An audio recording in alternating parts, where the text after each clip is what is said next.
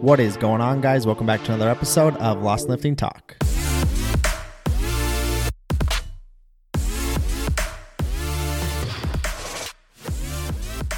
Today we've got another Q&A that is on deck that we're going to get into here in just one second. But before we do that, I want to touch base with you guys just on a few things. And the first one is I'd like to hear from you guys that are listening to the show each and every week. I want to know what topics there are that you are struggling with, what topics you might like me to elaborate further on to help you guys more inside of your own nutrition and your training. If it's something with your mindset, if it's something with your actual nutrition, if it's something with your actual training, whatever it may be my email is always linked down below, and I'm super happy to have conversations to help you guys out with whatever it is that it is that you're struggling with at this particular time. With that, one other thing that I would love from you guys is I would love to know who you guys would like to hear from on this show. Is there somebody that you would like me to bring on to have a conversation with to make an episode out of? If you do have anybody that you would like me to bring on or ask to bring on, email me those people, whoever it is. I'll reach out to them, ask them to see if we can create an episode to help you or just hear me and that person elaborate. I've had a lot of requests to bring my wife on lately to have a conversation about her training, her nutrition, her past, everything that she's done. A lot of you follow along to my wife's page on Instagram and things like that as well. As some of you know, she was a coach with me here at one point until we had our daughter and we decided to cut back her position in the business a little bit and have her me take over Lost and Lifting as she became a new mom and she's going into some different business endeavors and whatnot. She's going to just start focusing more on that, and that's what she's been doing through this year. And I've taken over Lost and Lifting, but at the same time, I've had some requests to bring her on, so that's something that I'm planning on doing here shortly, just to have a conversation around us, our relationship, parenting, fitness, training, owning the gym, everything that we do together. So look forward to that podcast coming up probably in the next couple weeks. But if there's anybody else out there that you guys would like me to collab with and have a conversation around coaching, around business, around training, nutrition, whatever it may be, please email me those people and then I can use your request as leverage to get those people onto the show. I think that would make it a lot of fun, especially if it's people that you guys want to hear from instead of me just finding random people to bring on the show because as most of you know i am more introverted. I like hopping on this. It's much less stressful for me just to hop on the show and just have a conversation by myself into the speakers right into your guys' ears without having to necessarily communicate with somebody that i don't know. It sometimes makes it more anxiety ridden from me just because a little bit of the social anxieties that I do experience. But those are things that I need to get over, and getting your guys' help of requesting people to bring on will push me more to bring other people onto the show. So let me know who you think, who you would like to hear me collab with and have a conversation around with. And last but not least, if you guys are finding value from this show, like I've been saying lately and harping on, I'd really, really appreciate it if you guys could go down below and leave the show a review. Again, it just helps the show be able to grow so that I can I can continue making more content into the future. It gets put in front of more people's eyes. And the only way for podcasts to grow inside of Apple is by reviews. The more reviews that you get, the more your show shows up on other people's apps to request them to listen to your show. So I would greatly appreciate that if you guys find value from this to leave it a, a, star review down below as well as a written review if you have a little bit more time. I know that takes some of your time, but if you are finding value here, I would greatly appreciate that. That basically wraps up everything that I have to go over as far as before getting into the Q&A. So, I've got 3 questions here. All right, question number 1. I'm struggling to stay consistent with my nutrition. I'm trying to cut, but always end up binge eating. Any tips to prevent that? Yeah, I think this is a super common problem that many people end up with whenever trying to go through a fat loss phase. She referred to the word of fat loss as cut, which just means dropping body fat, putting yourself into a caloric deficit.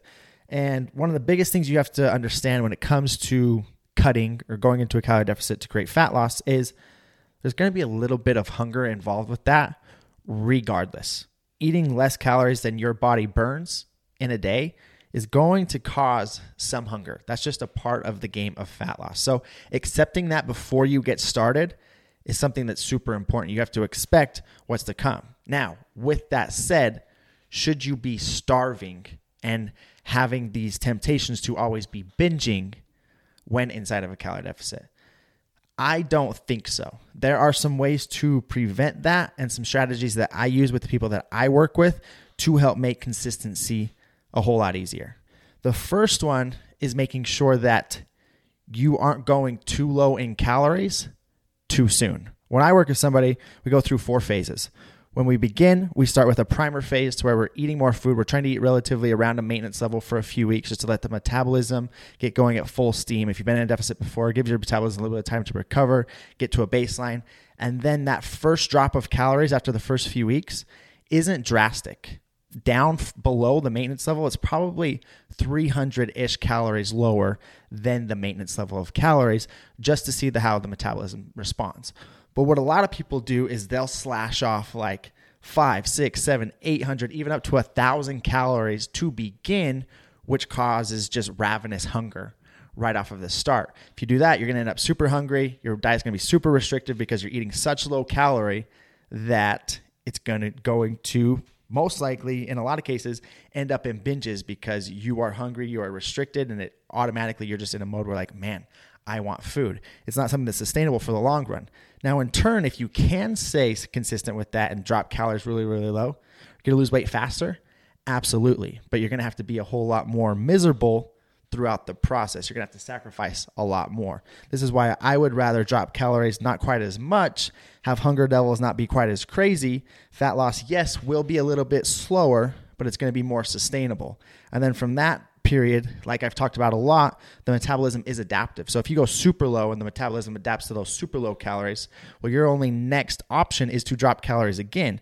But if you go at a little bit slower rate, don't drop calories quite as far and then when you do end up hitting a plateau at that point, you only have to drop a little bit further. You're not having to drop even lower than you were when you were already at a low point. So it's just more sustainable and more maintainable in the long run because those slight drops aren't going to have to be quite as drastic and your hunger levels aren't going to be quite as bad. So, number one is starting at a higher caloric intake than you probably are. Do you have to be in a calorie deficit? Absolutely. But you don't need to make your calorie deficit so drastic that it has you starving right from the get.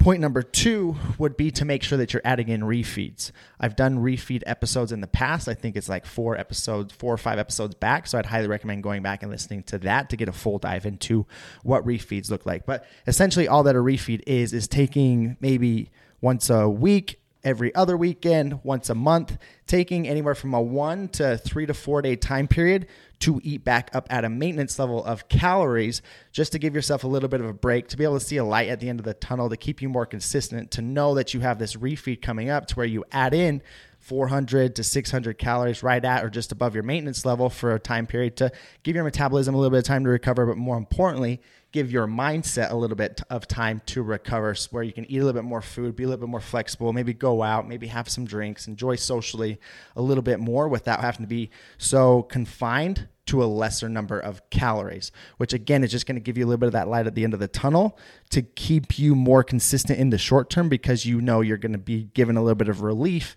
here in the next one, two, or three weeks, even just depending on when you schedule out those refeeds. So, making sure that you're having refeeds scheduled into the diet periodically is really going to help. And number three is making sure that you give yourself a deadline with the deficit it's going to be really hard to not be consistent if you're not giving yourself a time frame that you're supposed to be consistent in. If you just tell yourself, okay, I'm going to go into a deficit and just stay here till I get where I want to be, it's going to be very easy to get off track because you haven't given yourself that frame of time to when this is going to end, which again can just give you more likely the chance to give excuses as to why you can't be as consistent and end up in those binge modes, overeating, and not ultimately getting to where you want to be. So, setting a hard deadline for yourself will most likely help you be more consistent in the long run because you know you only have this time frame to be in that deficit before it's time to start reversing and getting back to a maintenance level. Chances are, if you can't stay consistent during that time, you're just not ready to diet. Either you need to gain more knowledge, you need to spend more time at a maintenance, or you need to really start to understand the why behind it is what you're doing. If you don't have a strong why as to why you're dieting, how it's going to help you, how it's going to help the ones that you love, how it's going to help your mindset, your life, whatever it may be, it's going to be really hard to stick to it because you're just doing it for no reason. If the if the reason for you to diet and to get into better shape is just simply to have a six pack, it's not going to last in the long run. You have to have a deeper why that's improving your life that you can fall back on when motivation isn't there. Question number 2 If I strength train for 30 minutes, do cardio for 30 minutes, and make sure I'm getting protein in, will I lose weight and retain muscle to look toned? It's a great question. In this scenario, to understand what tone means, right? All that toned is when people refer to it as simply building muscle, so having lean muscle definition, as well as being at a low enough body fat percentage to show off that lean muscle definition, to look more athletic, to show off the the lean tissue definition that you have, to show off a little bit of the muscle that you do have.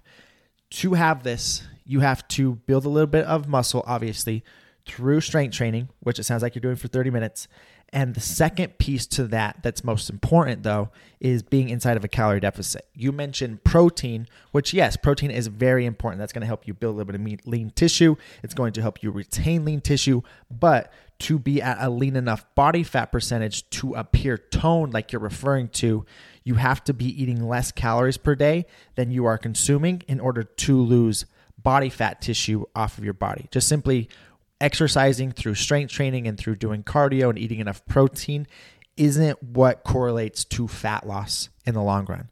Fat loss is correlated to eating less calories than your body is burning.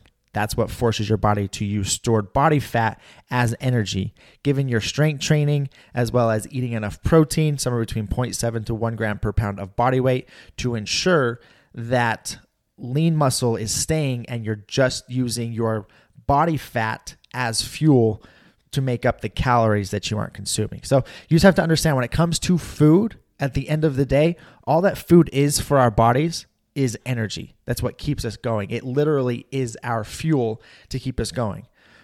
When you take intake too much fuel, that food is stored as body fat. To take that body fat off, we have to eat less calories, less food than what we're burning to use the fuel that's being stored on our body in forms of body fat as fuel to take it off of our body. So that is the biggest component to it. And that is as simple as I can put it. You have to put into take into account that calories do matter and they always will. You have to be eating the right amount of calories to obtain the goal of losing body fat, meaning you're eating less calories over time than your body is burning.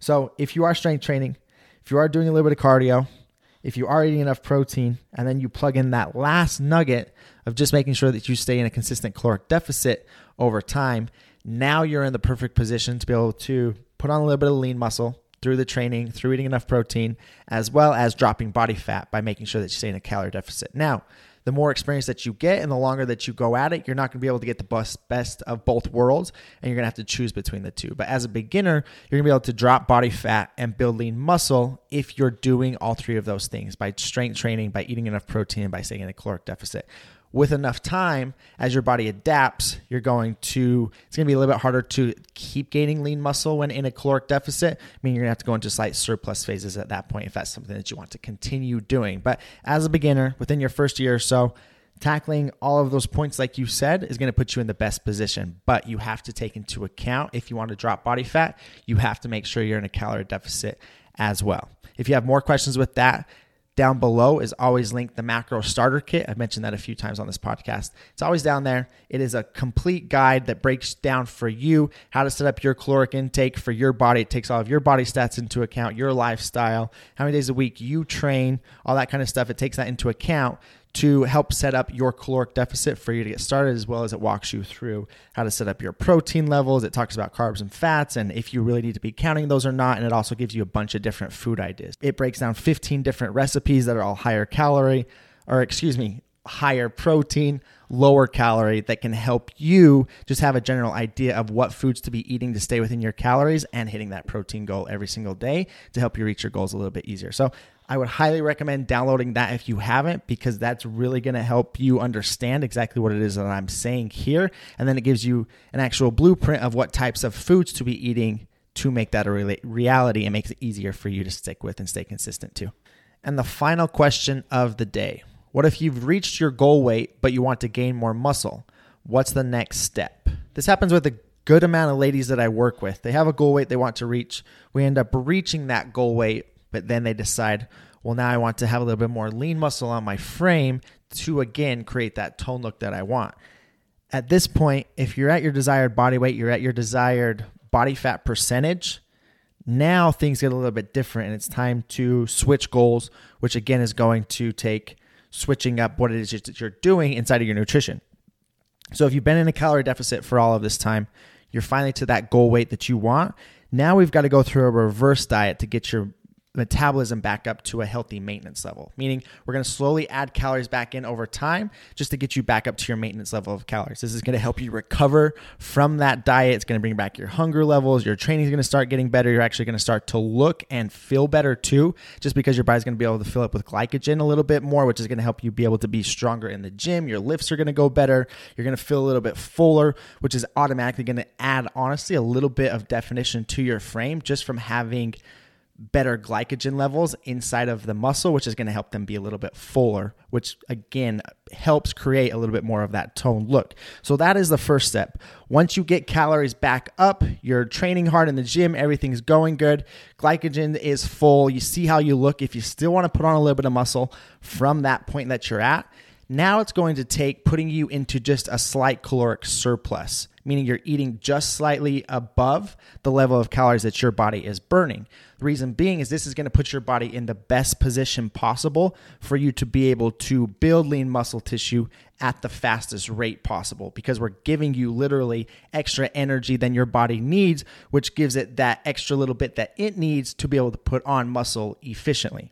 So, in this case, what you would want to do is get up to your maintenance. Once you're there, once you've gotten your glycogen stored, stores filled out, see how you're looking, you're feeling good. We literally just add in around 150 to maybe 200 calories per day and just leave you there. And what we'd want to do is try to aim for you to gain anywhere from around a half of a pound to one pound per month. Now, that's probably going to look something like a fourth of a pound per week. That's going to be very hard to gauge. So it takes a little bit more time to see how your body weight is actually fluctuating and, and which way that it's going. If your body weight is just ever so slightly increasing over time, around one pound or so per month. Again, that sounds like a snail's pace, but the goal here is to build lean muscle tissue.